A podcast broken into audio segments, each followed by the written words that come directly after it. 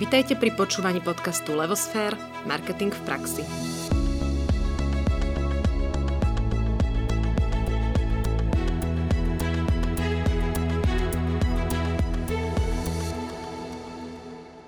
Dobrý deň, milí poslucháči. Vitajte pri počúvaní pravidelného štvrtkového podcastu Levosfér Marketing v praxi.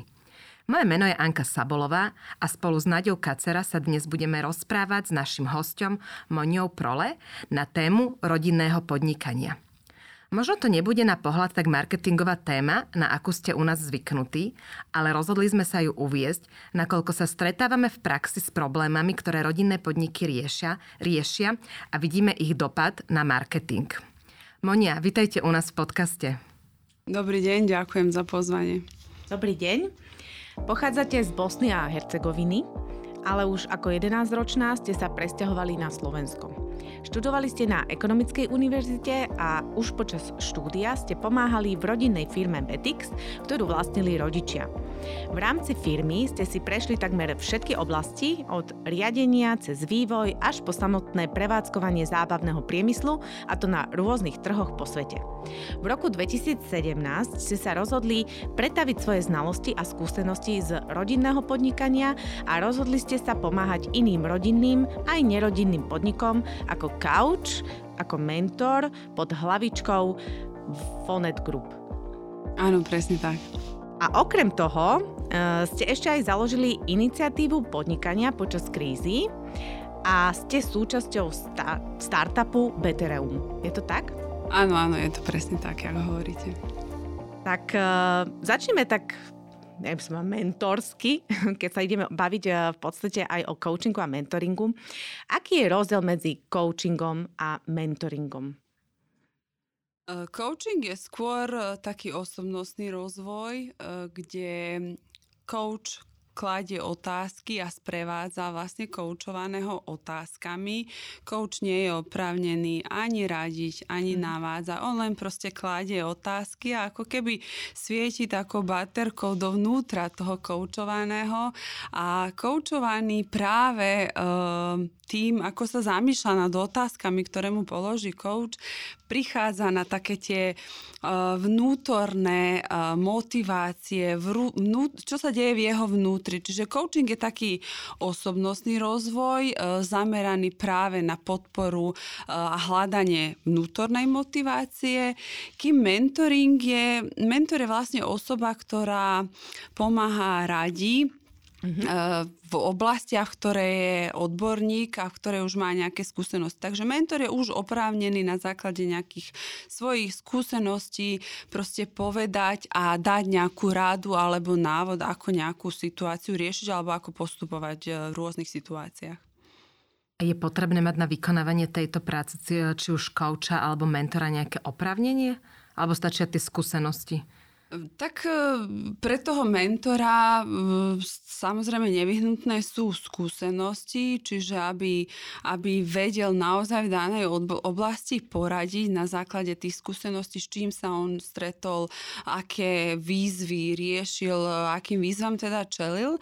Čo sa týka coachingu, tak áno, tam je už nevyhnutné e, mať nejaké proste znalosti, lebo celý koučovací rozhovor má proste svoje pravidlá, a má svoju jasnú štruktúru, takže na, na coaching je nevyhnutné mať eh, alebo absolvovať nejaký certifikovaný kurz.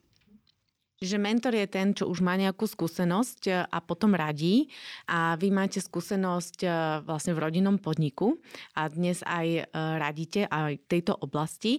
Keby sme sa tak všeobecne opýtali, v čom je rozdiel medzi rodinným podnikom a nerodinným podnikom? Aké, aké oblasti sa tam riešia? V čom je to špecifické?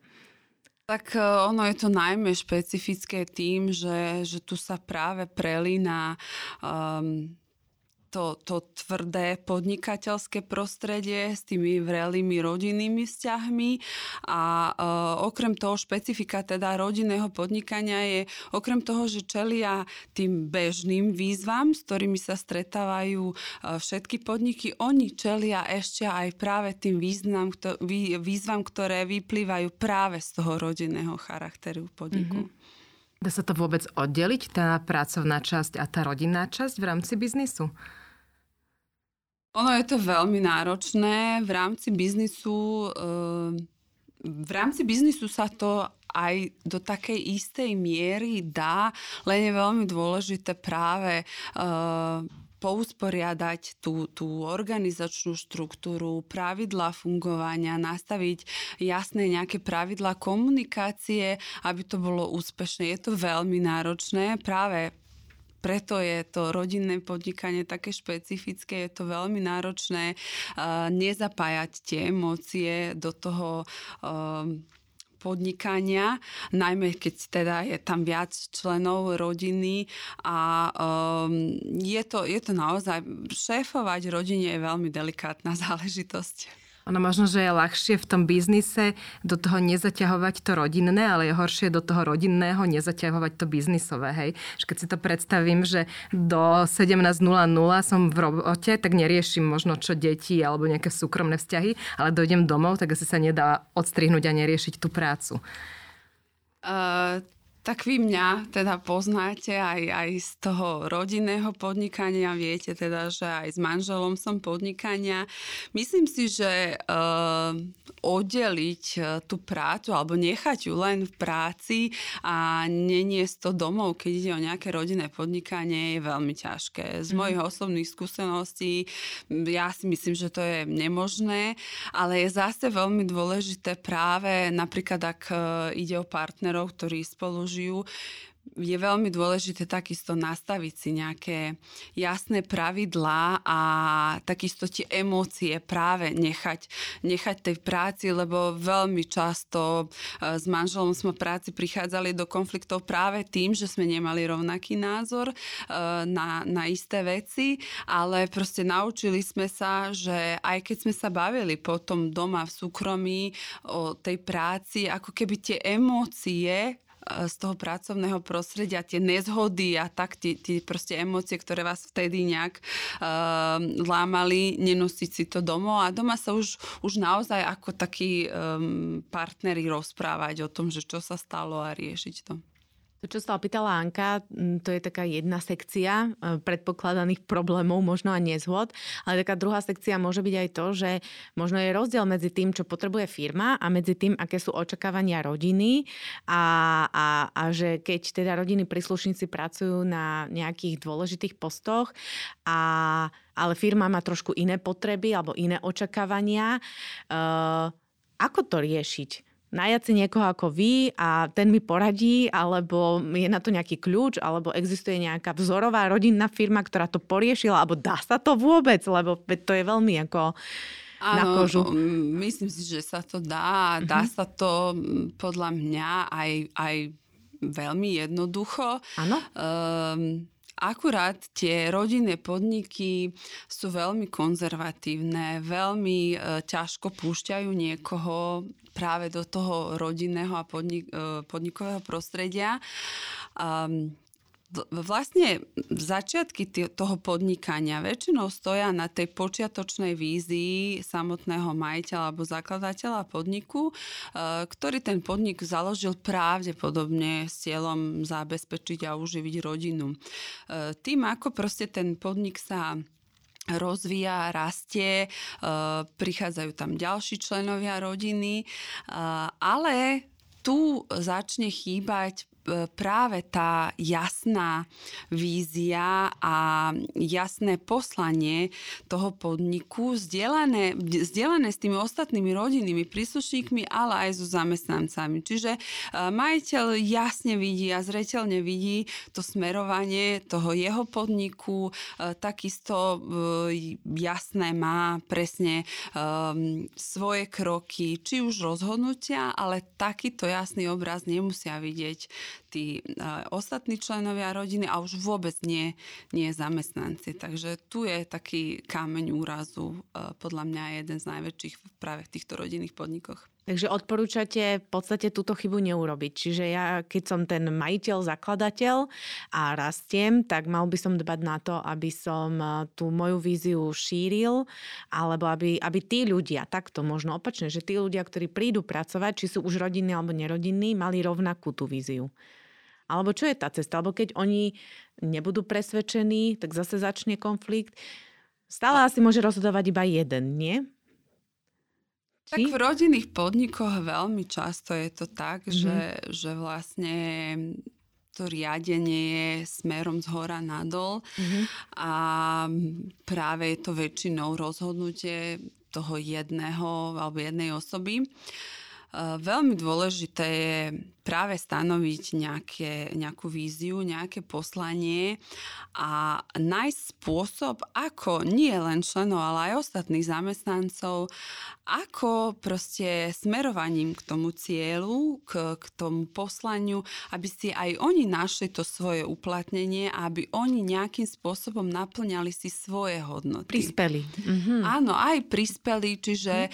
tu je práve veľmi dôležitá taká tá obojsmerná komunikácia a aby sa o tom naozaj veľmi veľa diskutovalo a aby ten majiteľ pochopil, že práve, práve keď je ten tím súdržný a pracuje na tom spoločnom cieli, tak tá produktivita, tá efektivita je o mnoho, o mnoho vyššia, ako keď zamestnanci sa podielajú na vízii niekoho iného, lebo položte si práve aj vy hm. tú otázku, že chceli by ste pracovať na snoch niekoho iného? No, veď to. Ja na tým rozmýšľam, že či toto nie je problém aj v tých nerodinných podnikoch, nielen v tých rodinných. že keď v tom rodinnom je to špecifikum, že majiteľ vie a má jasnú víziu, len ju nezdiela, lebo to zväčša tak býva, ale v tých nerodinných častokrát niekto, kto je hore, možno ani nevie alebo nerieši. A, takže to je taký možno odkaz pre všetkých, že je treba áno, mať víziu. Áno, áno, veľmi často sa práve stretávam s týmto nedostatkom, že jednoducho nie je jasne stanovená vízia a poslanie. E, mnohé firmy alebo manažery sa pozerajú na to, že mať jasne stanovenú víziu a nejaké poslanie, že, že je to len také kliše, akože taká mm-hmm. moderná doba. Keď to blaba, blabla, áno, hej. áno, ale práve nepochopili tú podstatu. Práve to, že ak v tej vízii a v tom poslaní a naplnení si toho cieľa každý jeden zamestnanec si nájde to nejaké svoje uplatnenie, nájde si spôsob, ako v rámci toho náplňať nejaké svoje hodnoty, tak naozaj tí zamestnanci majú pocit, že sa spoločne podielajú na budovaní tej firmy a, a samozrejme aj ich príchod do tej práce je úplne iný. Tu sa zvyšuje motivácia, lojálnosť zamestnancov, takže ono to má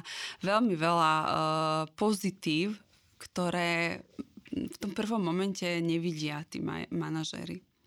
A ako je to potom eh, v praxi, keď eh, teda už eh, je ten majiteľ dozrie, teda pochopí mm-hmm. zmysel tej vízie, potom teda aj tí rodiny príslušníci, aj tí zamestnanci.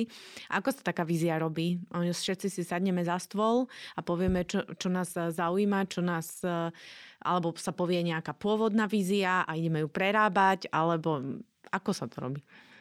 Uh ak sa bavíme teda o rodinných podnikoch, tak práve rodinné podniky majú krásny priestor na budovanie uh, takéto nejaké vízie, poslania nejakého vyššieho odkazu. Um, podľa možností je dôležité zapojiť tam naozaj všetkých dôležitých členov podnika, podniku, teda zamestnancov nejakých vrcholových manažerov, ale aj zamestnancov na tých nižších úrovniach. Sú na to rôzne nástroje, robia sa nejaké testy, napríklad mm. osobnostných, ho, osobných hodnôt, ktoré sa potom zapracovávajú práve do tej vízie. Ako je, je, sú rôzne nástroje a sú určité postupy krokov, napríklad ktoré uh, ja s mojim týmom robím, keď uh, som nejakom podniku a mhm. práve mm-hmm. pracujeme na takomto projekte. Mm-hmm. Keď riešime tých zamestnancov, aké sú problémy v rodinných firmách v oblasti HR alebo tej personalistiky? Neprichádza tam k tomu, že časť firmy je teda rodina, časť firmy sú externí ľudia a je tam taká tá trenica, že to je majiteľová dcera, to je majiteľov syn. A čo tam vzniká? Ako sa to rieši a s čím sa potýkajú? Podľa mňa, uh, ja si myslím, že najväčšou takou uh, výzvou, s ktorou sa teda stretávame v oblasti HR v rodinných podnikoch je práve to, že ako som už spomínala, na začiatku e, podniku stál samotný majiteľ, ktorý väčšinou zastupoval všetky funkcie sám, lebo samozrejme e, nejaké financie nedovolovali e, prijatie ďalších zamestnancov. Ako sa teda e, ten podnik rozvíjal, tak a vznikla tá potreba nových zamestnancov, tu na pomoc najčastejšie prichádzajú teda rodiny, príslušníci, nejakí priatelia, známi alebo teda blízke osoby. Čiže tá organizačná štruktúra ako keby rastie ale nedochádza tam jasnému delegovaniu kompetencií a zodpovednosti. Takže toto je jeden z takých e, problémov, ktoré ja vidím v oblasti HR. Ďalej je to, ak sa bavíme o rodinných príslušníkoch, teda napríklad e, nástupníkoch druh- druhej generácie, tak e, veľmi často takisto dochádza k tomu, že tí majiteľia tie svoje deti ako keby hodia do ohňa, čo na jednej strane je fajn, ale na druhej strane práve uh, tí iní zamestnanci, ktorí nie sú rodiny, príslušníci, týmto, nazvime to deťom, majiteľov, nič nedarujú. Mm-hmm. A práve za každý chybný krok e, tie deti sú, sú naozaj trestané, mm-hmm. či zo strany teda kolegov a za iných zamestnancov. A zase rodičia veľmi často uh, kladú oveľa vyššie nároky na mm-hmm. tieto deti. Takže ja osobne si myslím, že, že práve aj tie deti, alebo teda tí rodiny príslušníci, ktorí plánujú to nejaké nástupníctvo na vyššie funkcie, by mali prejsť ist, istým procesom e, vzdelávania a nejakej, nejakého osobnostného rastu, kým sa teda tam dostanú. A ešte jedno z mojich odporúčaní je, ak ide teda o deti a nejakých budúcich nástupníkov, aby si určite pár rokov vyskúšali pracovať pracovať niekde inde. Čiže aby to nebolo iba, iba že firme. pracovali v tom rodinnom prostredí. Áno, to som, tak, tam ma to aj naviedlo, lebo tiež máme niektorých klientov, ktorí majú ako keby, sú to rodinné spoločnosti, že naozaj by bolo fajn, keby ten nástupník alebo nástupníčka si prešla možno inými spoločnosťami, možno ideálne korporátmi, ktoré vedia veľmi vycvičiť človeka, v dobrom aj v zlom. Ale teraz pozrime na tú dobrú stránku, na tie návyky, na tie procesy a vlastne taký človek dokáže aj implementovať tie veci do tej rodinnej spoločnosti a ju ešte viacej posunúť. Um, je to veľmi zaujímavá téma, lebo vlastne je to niečo medzi um, osobným súkromím a zároveň e, rodina, firma a biznis a tak ďalej. Um, chcem sa opýtať, um, uh, ja mám takú jednu je, otázku no, a keď ju ja, nemáš, ja ju máš, formulujem. Máš, formuluješ, lebo, no. lebo ja som sa chcela opýtať ešte k tomu vlastne, čo no. ste spomínali, že uh, sú hodení do tej vody alebo no. do toho ohňa a v podstate ako možno vyriešiť tú situáciu, kedy vlastne povedzme tá dcera alebo syn sa aj chce učiť, lebo však je povedzme juniorný, ja neviem, povedzme si konkrétny príklad nastupy na, na oddelenie marketingu ale tí zamestnanci ostatní nie sú ochotní mu pomáhať a to učiť ho. Lebo, vidíš, som to naformulovala Aj, za teba. No. Lebo jednoducho však je to majiteľová dcera, nech si pomôže, nech ju on naučí, nech neviem čo. Ale napríklad ten majiteľ není marketer, lebo však robil všetky funkcie, alebo je riaditeľ. Ako v podstate sa k tomu postaviť? Dobre, jedna vec je, že môže získať skúsenosti inde, ale keď to nie je možné, lebo z nejakého dôvodu musí pomáhať firme, čo potom? Nájsť mu nejakého externého mentora, nejaké samoštúdium, alebo ako vyriešiť vyriešiť ten, ten konflikt v podstate na tom oddelení, aby boli ochotní tí zamestnanci odovzdať tie skúsenosti tomu, tej cere alebo tomu synovi. Tak e, toto je ako veľký kameň úrazu, lebo samozrejme zamestnanci sú ochotní následovať niekoho, kto si to mm. povedzme tak, že zaslúži. Mm-hmm. Čiže um, už len tá nálepka, že som syn alebo dcera majiteľa, už len to je, je prvé, prvé také, čo, čo stavia túto osobu do takej nevýhody a na to, aby, aby túto nálepku ako keby strhol, je veľmi dôležité preukázať sa práve tými odbornými znalosťami. A um, je takisto veľmi veľký problém, uh, keď rodičia tie svoje deti posudzujú podľa seba. Naši rodičia uh, pri budovaní toho podniku si naozaj prešli všetkými funkciami, postupne sa tá firma budovala. Deti, keď prichádzajú, tá firma už má nejakú štruktúru, už má nejakú veľkosť. Uh, dneska je trochu aj iná doba, najmä ak sa bavíme o marketingu.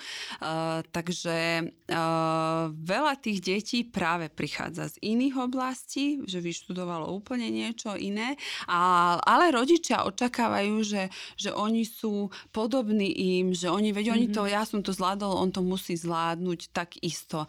A práve toto je tá chyba, že, že ako keby tie deti posudzujeme podľa seba, Napríklad v tomto uh, vrelo odporúčam, teda čo aj my robíme, že urobiť nejaký osobnostný test uh, a zistiť práve tie silné a slabé stránky uh, tých detí, alebo to, to nemusia byť len deti, to, to, to odporúčam na všetkých nejakých vrcholových manažerov, že zistiť, čo sú jeho silné, čo sú jeho slabé stránky, že a v akých teda samozrejme pohybovať sa najmä v tých silných, pochopiť, ako tá osoba funguje a postaviť ho najmä do roli, kde sú jeho silné, silné stránky, aby tu práve vedel fungovať, lebo tu sú ti, tie osoby najproduktívnejšie. A samozrejme, ako e, dnešní manažéri e, musia nevyhnutne a byť v každodennom takom procese vzdelávania a zlepšovania si svojich zručností. Stále na sebe pracovať. Neustále neustále, neustále.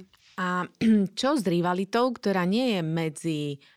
teda tou dcerou, synom a zamestnancami, ale medzi tou dcerou, dcerou a synom, teda medzi súrodencami napríklad. Hej, alebo že, inými príslušníkmi. Alebo inými príslušníkmi, že je to rivalita v rámci rodiny, lebo uh, môže sa stať, že asi myslím, že sa to asi aj tak deje, aj keď som v rodinnej firme nikdy nerobila, ani sme ju nemali, uh, že, že ja neviem, môže sa nejaký syn, čo ja viem, oženiť s veľmi ambicioznou uh, manželkou, ktorá ho vidí raz ako generálneho riaditeľa, ale zároveň uh, by to teoreticky mohla byť aj dcéra. Hej, že ako mm-hmm. medzi tými súrodencami, že je tam nejaký nástroj, ako to, aby k tomu vôbec nedošlo nikdy, že od začiatku nejako hovoriť, že mojim nástupcom ne, ja neviem, budeš ty, alebo nehovoriť to.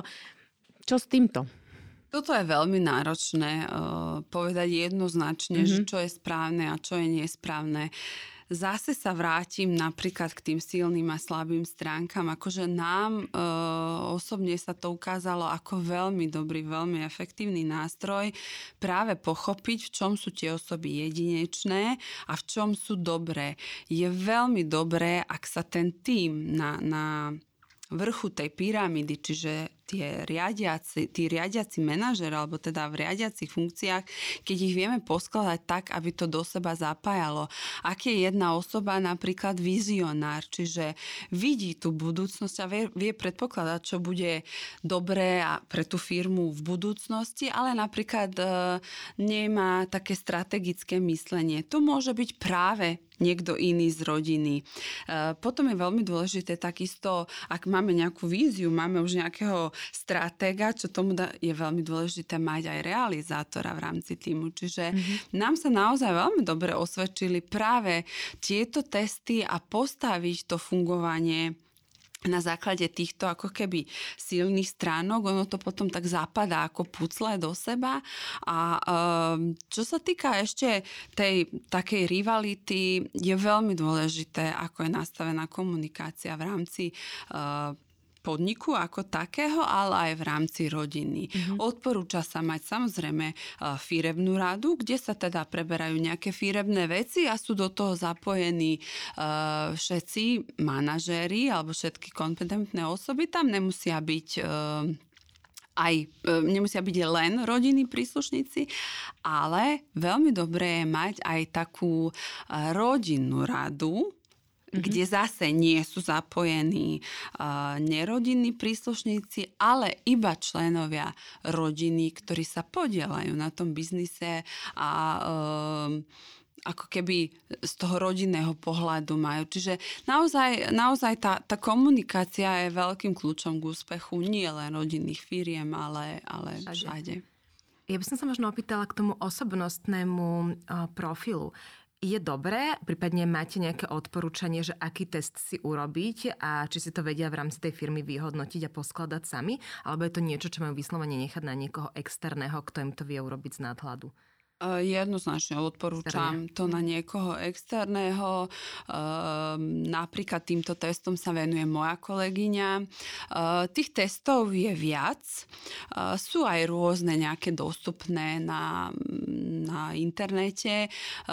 Avšak teda test, ktorý robíme my, ak môžem spomenúť, je to Jasne. teda Gallup test, čo je tam veľmi dôležité keď si urobíte takýto test, tak vám to akože dá nejaký výsledok, aké sú vaše silné, slabé stránky, ale práve tam tým kľúčom k rozuzleniu, k pochopeniu eh, tej vašej osobnosti je práve ten mentor, ktorý to s vami prechádza každú jednu eh, časť silných aj slabých stránko, stránok a práve tu dospejete k tomu pochopeniu aj fungovania seba samého. E, takisto konkrétne tento test, tak teda robí viac e, členov z jedného podniku, tak on sa dá dať aj do takého e, spoločného modelu, kde presne uvidíte, že ako by ste Asi mali, áno, ako by ste mali fungovať, kto by sa mal akej časti venovať, že kto je napríklad na tvorenie práve tých plánov a nejakých cieľov, e,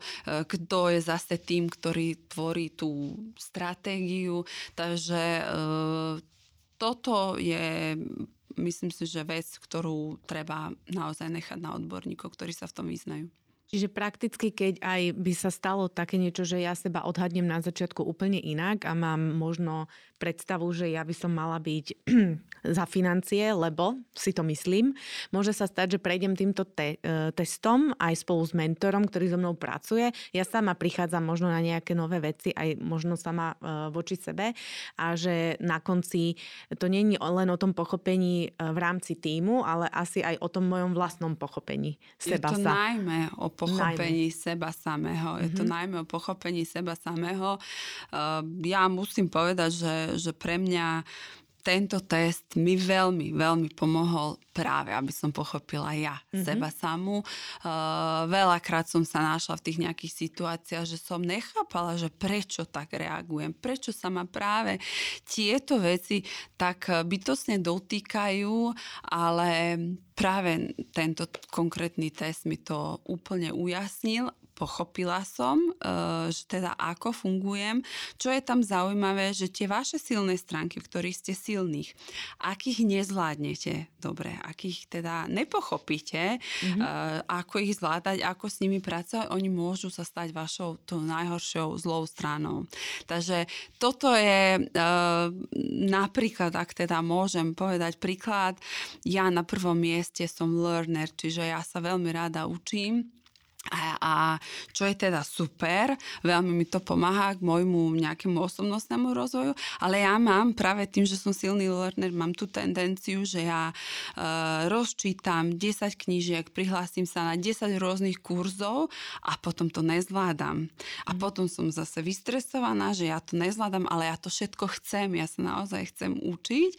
A napríklad tu som to práve pochopila v tomto teste, že veľmi často sklzám do tohto, že naberiem naberiem si veľa nejakých nových študijných materiálov a presne to, že je dobré, ja si musím sadnúť, ja si proste musím uvedomiť, že aha, zase som spadla do toho, dobre, tak musím si to roztriediť, nemôžem, no ja, ja neustále so sebou bojujem, že proste nezačni hranica, toto hej? študovať, lebo nemáš dokončené, dokončené. niečo iné. Mm-hmm. Takže napríklad mm-hmm. to, je, to, to mne veľmi pomohlo, aby som pochopila seba, lebo hovorím, že naraz som bola prihlásená Jo, pre mňa je to také, že nielen pochopiť, ale aj prijať, lebo niekedy to prijatie je ešte ťažšie než to pochopenie, že človek asi náraža na to, že sa vidí inak a zrazu mu to ten test ukáže v inom uhle áno, a rozmere. Áno, presne tak. Práve preto je dôležité mať odborníka. Mm-hmm. Áno, mať odborníka, akože to sú ľudia, ktorí sa práve učia, že ako s týmto pracovať. Presne to, že ako, aby ten klient prijal, aby nepovedal, že uh,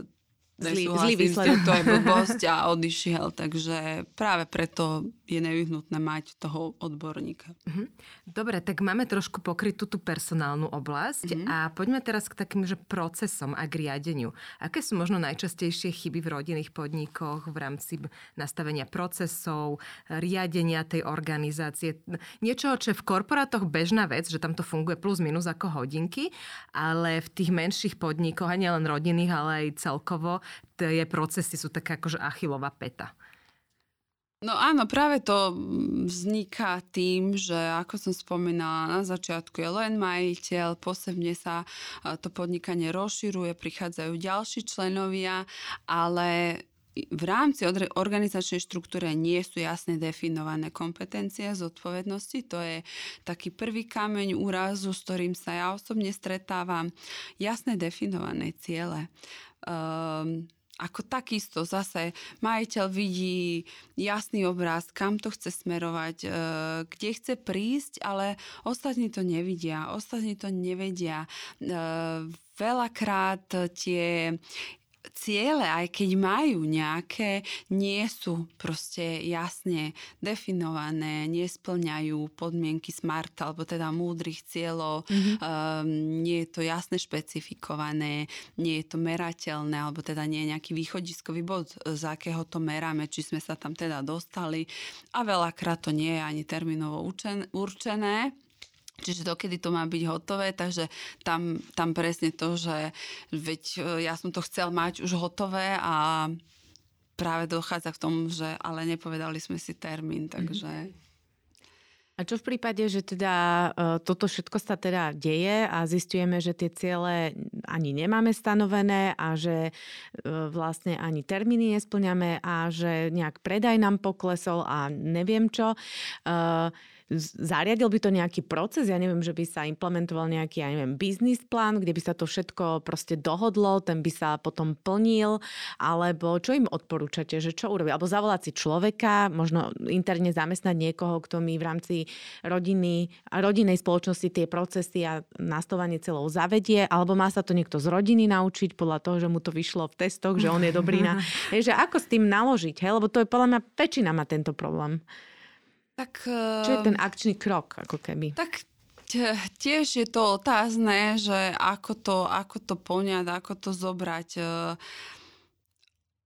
tá rýchlejšia cesta, podľa mňa osoba, akože to je veľmi dlhodobý mm-hmm. proces, čiže mm-hmm. nastaviť uh, víziu, poslanie, ciele, to je dlhodobý proces, uh, ktorý, ktorý sa nedá zmáknúť za mesiac, mm-hmm. čiže nejak to trvá a ešte aj trvá, aj keď to nastavíme, ešte aj trvá, kým to začne prinášať, či tak nejaké to. výsledky, kým to všetci pochopia, že, lebo uh, priznajme si to, nikto nemá rád zmeny, takže okamžite ako, ako sa ne, nejaké pravidlá začnú nastavovať, tak uh, všetci zaujmú voči tomu taký negatívny postoj, do istej miery to sabotujú, takže ono to trvá nejaký čas. Ako, ak sú nejaké predispozície, že teda niekto z rodiny uh, chápe tú podstatu, ako to treba urobiť, že sa do toho pustí, uh, tak je to super, len hovorím, že tým, že to je dosť taký dlhodobý proces, um, ja odporúčam práve na toto si najať nejakého mentora, mm-hmm. ktorý práve s týmto pomôže, lebo um, jednak výhodou toho mentora je, že on nie je do nejakých tých vzťahov zapojený, strany, čiže keď príde cudzia osoba a nastolí tam nejaké pravidlá, tak ona je ako keby tak na vine. vinná. Áno, čiže to je taká veľká výhoda. A samozrejme mentor, ktorý s tým má skúsenosti, to vie oveľa rýchlejšie proste dať do nejakého poriadku. Hm. A keď sme teda v podcaste Marketing v praxi, tak vnímate niečo špecifické v súvislosti s obchodom alebo s marketingom, s čím sa potýkajú rodinné podniky? Mimo toho, čo už sme spomínali, hej, že... Mm-hmm, tak rodinné podniky sú naozaj veľmi konzervatívne. Um, takisto veľakrát si samozrejme strážia tie náklady mm-hmm. a ako keby podceňujú tú dôležitosť a prínos, prínos toho marketingu, eh, najmä ak teda sa bavíme o rodinných podnikoch, kde sú eh, majiteľia, tí, tí starší ľudia, ktorí ktorí tú firmu budovali úplne iným spôsobom, ktorí riešili ten marketing, nazvime to tak úplne iným spôsobom. A oni sa stále ako keby spoliehajú na tie overené postupy, ktoré fungovali veľa kedy v minulosti, len e, proste dnešný spôsob fungovania, globalizácia, technológie, proste potreby trhu sú úplne iné a pýta si to naozaj úplne iné, iné stratégie, úplne iné riešenie, najmä z oblasti marketingu. Takže mm-hmm žiaľ, žiaľ táto, táto vec býva veľmi často podceňovaná. No, my sme preto aj túto tému zvolili, lebo teda pri pár klientoch, čo sú z rodinné podniky, sme práve na to naďabili, že vlastne sú tam tie medzigeneračné rozdiely, ktoré nedokážu pochopiť e, tie potreby a trendy a vlastne tie mladšie generácie, povedzme tie deti, musia hľadať cestičky, ako postupne to dávkovať a ako presviečať tých rodičov, že teda treba investovať, ja neviem, do Google alebo do Facebooku, alebo že možno PR je dôležité, alebo treba urobiť kampaň alebo čokoľvek. A že v podstate ako keby v tom momente to, že sú rodinná firma, je ako keby brzda toho celého biznisu že vlastne mohli by o mnoho rýchlejšie napredovať, keby teda možno tí staršie, tá staršia generácia počúvala alebo dala priestor tej mladšej, ale oni sa vlastne keby zaseknú na týchto medzigeneračných rozdieloch a na tom, ako to išlo v minulosti versus čo ide teraz a vlastne im vďaka tomu stojí biznis. A je veľmi ťažké ako keby tam to prelomiť. Čo s tým? Tak, to sú také eh, ťažké otázky, áno, že? Áno.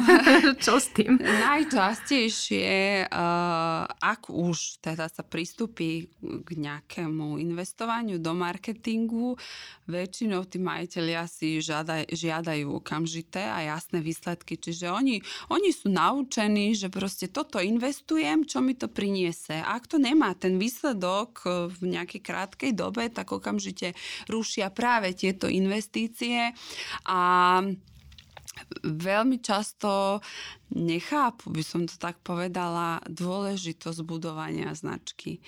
Budovanie značky je naozaj veľmi dlhodobá záležitosť, ale v dnešnej dobe nevyhnutná.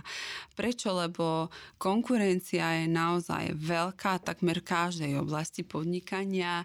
Práve tie, tie médiá, dnešné rôzne spôsoby teda komunikácie, eh, ktoré, ktoré teraz máme k dispozícii, tým, ak, si, ak e, proste investujeme správne do toho marketingu, e, dokážeme sa takýmto spôsobom odlišiť od konkurencie a v dnešnej dobe je to priam nevyhnutné. Je nevyhnutné investovať do marketingu dlhodobo, nie, nie proste chvíľkovo. Takže v tomto no, eh, je to veľmi ťažké, ako je to naozaj veľmi individuálne a tá komunikácia práve s tými majiteľmi podnikov eh, v tomto smere, to nie je len v oblasti marketingu, ale vôbec prijať nejaké nové trendy je veľmi náročné a tá komunikácia býva dlhodobá. Mm-hmm. Ako to proste prelomiť eh, a ako dospieť k tomu, že budú ochotní vôbec nad tým pouvažovať. To sme si rozobrali marketing a ako je to so vzdelávaním, či už no, v rámci teda rodinnej firmy, či už teda rodinných členov alebo zamestnancov, lebo to je ďalšia taká oblasť, ktorú možno uh, zase ten výsledok tej investície je ťažko merateľný, povedzme si. Uh, presne tak isto, ako som povedala pri tom marketingu. Proste ten trh sa za posledných pár rokov neuveriteľne rýchlo mení. Mm-hmm. A uh, na to, aby sme boli úspešnými manažermi, hej, bavím sa najmä o tých manažerských teda funkciách, je veľmi dôležité pracovať na osobnostnom rozvoji a na e, zdokonalovaní nejakých manažerských zručností. Na to nám teda nestačia e, možno nejaké znalosti zo školy. Veľmi často, ak sa bavíme o nejakom rodinnom podniku, kde napríklad poviem, že syn vyštudoval nejakú potravinárskú fakultu, alebo teda niečo, čo je také špecifické pre ich oblasť podnikania, práve tu chýba uh, znalosť, alebo aspoň teoretická znalosť tých, tých nejakých uh, manažerských zručností, štýlov riadenia, spôsobov fungovania. A dnes jeden manažer by naozaj mal neustále pracovať na sebe, na svojom zdokonalovaní nie len v oblasti manažmentu, ale ide aj o samotné líderstvo, eh, o nejaké komunikačné zručnosti. Takže eh, áno, aj tu eh, veľmi často je nedostatok toho vzdelávania. Mhm. Takisto vzdelávanie je veľmi dôležité aj preniesť do nižších úrovní v tej organizačnej štruktúre. Mm-hmm možno nejaké ďalšie problémy, s ktorými sa stretávate v rodinných podnikoch a sme sa ich dneska ešte nedotkli? Dá sa to tak nejak e, zosumarizovať? Tak také najväčším takým podľa mňa kameňom úrazu e, v rodinných podnikoch, rodinné podniky sú veľmi konzervatívne a bývajú také uzavreté a nie sú ochotné len tak niekoho, niekoho teda pustiť, takže e, prijať niekoho iného eh, považujú za, alebo teda nájsť nejakého mentora, poradcu, považujú za prejav slabosti, ale mm-hmm. práve to nie je pravda. E, najať si mentora alebo niekoho, e, kto by vám v tom podnikaní vedel e, pomôcť, lebo má skúsenosti, nie je prejav slabosti, ale práve naopak. Je to práve ten prejav toho, že tie firmy chcú napredovať, chcú sa zdokonalovať a vzťah medzi mentorom a podnikom niekedy vie byť naozaj veľmi, veľmi efektívny. Takže toto ja vnímam ako jeden jeden taký kameň úrazu a ďalším Ďalším problémom je podľa mňa, že podnikatelia si myslia, alebo veľa ľudí si myslí, že najať si nejakého mentora e, treba až v momente, keď ten podnik ide dolu vodou. To už je neskoro, nie? Čo, čo teda nie je pravda. Práve e, ten mentor môže byť nápomocný v celom tom procese fungovania, pri budovaní nových stratégií, pri zavádzaní nového produktu na trh. Môže pomôcť aj pri zlepšení tej komunikácie či vnútropodnikového fungovania, nastavenia procesov. Takže um, mentor nie je osoba, ktorá má zachrániť podnik, ale mentor by mala byť osoba, ktorá pomáha napredovať danému podniku. Ako sa vám darí presvedčiť tie rodinné firmy, aby si vás najali? Ak to není tajné, hej, že nevyzradíme nie niečo? Nie je to tajné, nie je to tajné. Ehm, do rodinných podnikov sa môžem dostať najmä vďaka odporúčania, alebo teda dostanem sa najmä vďaka odporúčania a väčšinou sú to práve tie druhé generácie, ktoré, Chápu, uh, áno, ktoré chápu ten význam a ktoré sú ochotné teda niekoho pustiť do toho rodinného podnikania. Len tak, že zaklopať niekomu na dvere a povedať, že tak ja idem. Lebo celkovo celkovo uh, oni sa už bránia tomu, keď, poviem, keď sa povie, že mohol by vám niekto pomôcť, ale ja nepotrebujem pomôcť. Čiže mm-hmm. to už je len taký, taký kameň, kameň úrazu, že to vedieť aj správne podať. Takže naozaj uh, tie odporúčania, alebo potom teda tým, že ja sa venujem aj takým verejným školeniam, že niekto príde na moje školenie a rozoberáme teda rôzne témy alebo to, čo teda sa týka toho školenia, že ako keby uvidia e, tú moju odbornosť. E, samozrejme, ak tam sú nejaké sympatie, že si teda sadneme, ako sa tomu hovorí, tak tá debata sa už rozvíja ďalej a vznikne z toho teda nejaký spoločný projekt. Čo považujete za svoju najväčšiu školu života? No najväčšiu firmu. školu života jednoznačne uh, teda to, že som pracovala celý život v rodinnom podniku. Uh, najväčšou školou je teda pre mňa tá moja spolupráca s mojim otcom, ktorý vládne takouto tvrdou rukou a práve vlastne aj keď som pôsobila v tom rode, akože ja som ešte stále uh, pôsobím rodinnom podniku na rôznych projektoch, ale nie som už na nejakej riadiacej funkcii, ako som teda bola v minulosti. Ale práve tu som riešila, že ja som si uvedomovala, že, že niečo nie je dobré, že uh, nedarí sa nám tam tak, ako by sme chceli, ale nevedela som, že čo to je. A práve som začala študovať, že čo to je, ako to je. A tu som objavila práve to, uh, tie špecifika toho rodinného podnikania, že sú také uzavreté, konzervatívne a veľmi ťažko ako menia nejaký spôsob fungovania, ktoré nastolil práve ten majiteľ. Takže jednoznačne toto je moja taká najlepšia škola. A viete si predstaviť, že by mentor pre rodinný podnik nikdy nepracoval v rodinnom podniku? Dokázal by to? Uh, myslím si, že isté veci áno, uh-huh. ale ne, veľmi ťažko by pochopil práve rodinné prostredie, práve tie nepovedané veci. Ja už presne viem podľa nejakej stačí, mimiky, podľa mimiky už viem e, pri nejakom rozhovore, kde sú teda členovia, ja už presne viem, že kde je nejaký problém, kto s tým nie je stotožnený. E, aj v rámci toho, keď niečo povie, viem čítať medzi riadkami, takže myslím si, že, že naozaj ako e, zaoberať sa témou rodinného podnikania. Eh, je to náročná téma a pýta si to práve skúsenosti eh, z oblasti eh, pôsobenia v tom rodinnom podniku. Takže niekto taký externý, kto nepracoval nikdy v rodinnom podniku, ale povedzme má práve len skúsenosť nejakých korporátov alebo iných teda väčších firiem, nevie toto odhodniť. Hodinky hlásili, asi už máme najvyšší čas.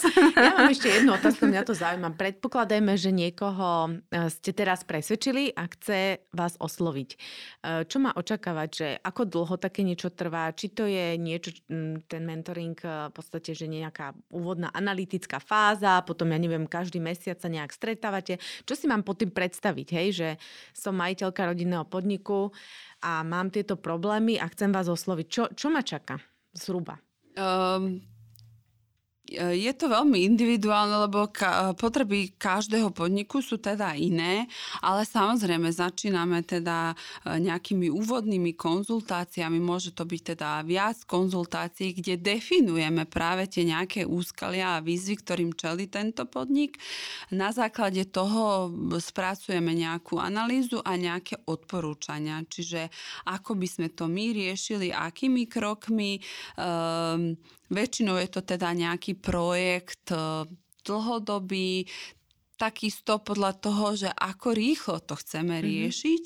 Mm-hmm. Záleží aj tá teda dĺžka e, časová. Čo je veľmi dôležité, aby som tu podotkla, ako um, najať si mentora je super, len uh, ten mentor vie ako keby e, pôsobiť alebo byť aktívny len do, do určitej hranice. Mm-hmm. A aplikovať tie všetky veci v praxi, preniesť to do toho e, podnikania, tak to už musí niekto z tej firmy, čiže sám majiteľ, nejakí teda manažery, takže tam je veľmi dôležitá tá spolupráca. Čiže ja môžem vypracovať nejaké odporúčanie, ja tam môžem nastaviť nejaké ciele, plány, jasne definovať, ale aj tak to musí potom niekto realizovať. Niekto si to musí žiadať od tých zamestnancov, takže e, veľmi dôležitá je tu tá spolupráca. spolupráca, aby si na to oni vyhradili ten čas. Mm-hmm. No inak ja si to úplne predstavujem v tej praxi, lebo ako som už povedala, my teda máme skúsenosť s týmito rodinnými podnikmi, ale z pohľadu marketingu a tam veľakrát je to taká, že zapeklitá situácia, alebo povedzme presne mladšia generácia chápe potrebu, najmu si nás a potom sa to nestretne s pochopením u ostatných členov rodiny a berú to ako nútené zlo. A už len to prvotné nastavenie vlastne dáva ako keby bariéru tomu, že však poďme to spolu skúsiť. Čiže ako táto súhra všetkých tých okolností, ten konzervativizmus, tá rivalita, niekedy hovorím, keď sa s Náďou bavíme, že mám pocit, že sme viac psychológovia v tom momente ako marketéri, lebo najprv musíme rozmýšľať nad tým, ako zvládnuť vlastne tie rodinné konštalácie a potom môžeme zriešiť ten marketing. Že toto je podľa mňa ako keby veľmi úžasné, keď si tie firmy uvedomia, že to majú tu tento problém a sú ochotné sa otvoriť a prijať nejakú pomoc zvonka, lebo vlastne to môže naozaj pomôcť a, a nie je to potom kontraproduktívne.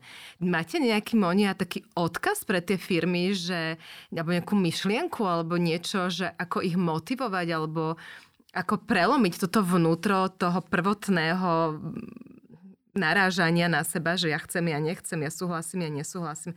Ako sa k tomu postaviť? Zase sa vraciame na začiatok toho rozhovoru, že všetko to práve pramení v tej vízii, e, v poslaní a v naplnení si svojej osobnej hodnoty v rámci podnikových cieľov. Takže keď je toto e, na začiatku dobre podchytené, keď je e, jasne definovaná organizačná štruktúra s presnými kompetenciami, zodpovednosťami, čiže každý vie, čo je jeho oblasť, ktorú rieši a že práve s tými svojimi aktivitami smeruje ka naplneniu toho spoločného cieľa, tak tu sa odburávajú presne mhm, tie mm-hmm. problémy, o ktorých ste hovorila. Ale taký odkaz, e, ktorý, ktorý teda môžem dať, alebo by som dala, je práve teda určený tým majiteľom napríklad podnikov, e, tým starším generáciám alebo tej prvej generácii, že aby sa preniesli do minulosti a aby si spomenuli, teda keď oni boli mladí, na svojich rodičov, že vlastne ako sa na nich pozerali, čo im hovorili a ako oni videli ich spôsob života, ich spôsob komunikácie. Keď toto urobia, uvedomia si, že práve oni boli v tej situácii, že im rodičia nerozumeli.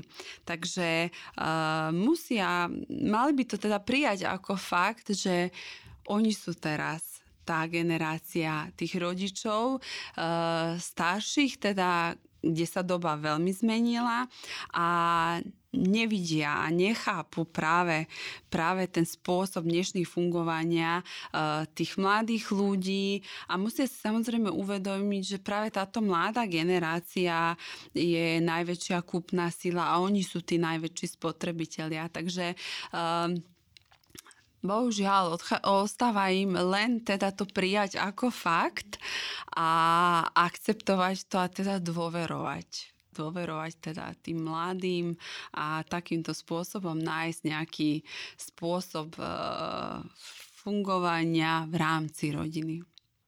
Monia, ďakujeme veľmi pekne za všetky odpovede a aj cenné rady a za túto sondu do rodinného podnikania. Lúčime sa aj s vami, poslucháči milí. A ďakujeme, že aj dnes ste si nás vypočuli a samozrejme budúci týždeň vo štvrtok prinesieme ďalší rozhovor v rámci podcastov Levosphere Marketing v praxi. Monia, ďakujeme ešte raz veľmi pekne. Ďakujem veľmi pekne za pozvanie a veľmi ma tešilo. Ďakujem. Učíme sa, majte sa krásne. Dovidenia. Dovidenia.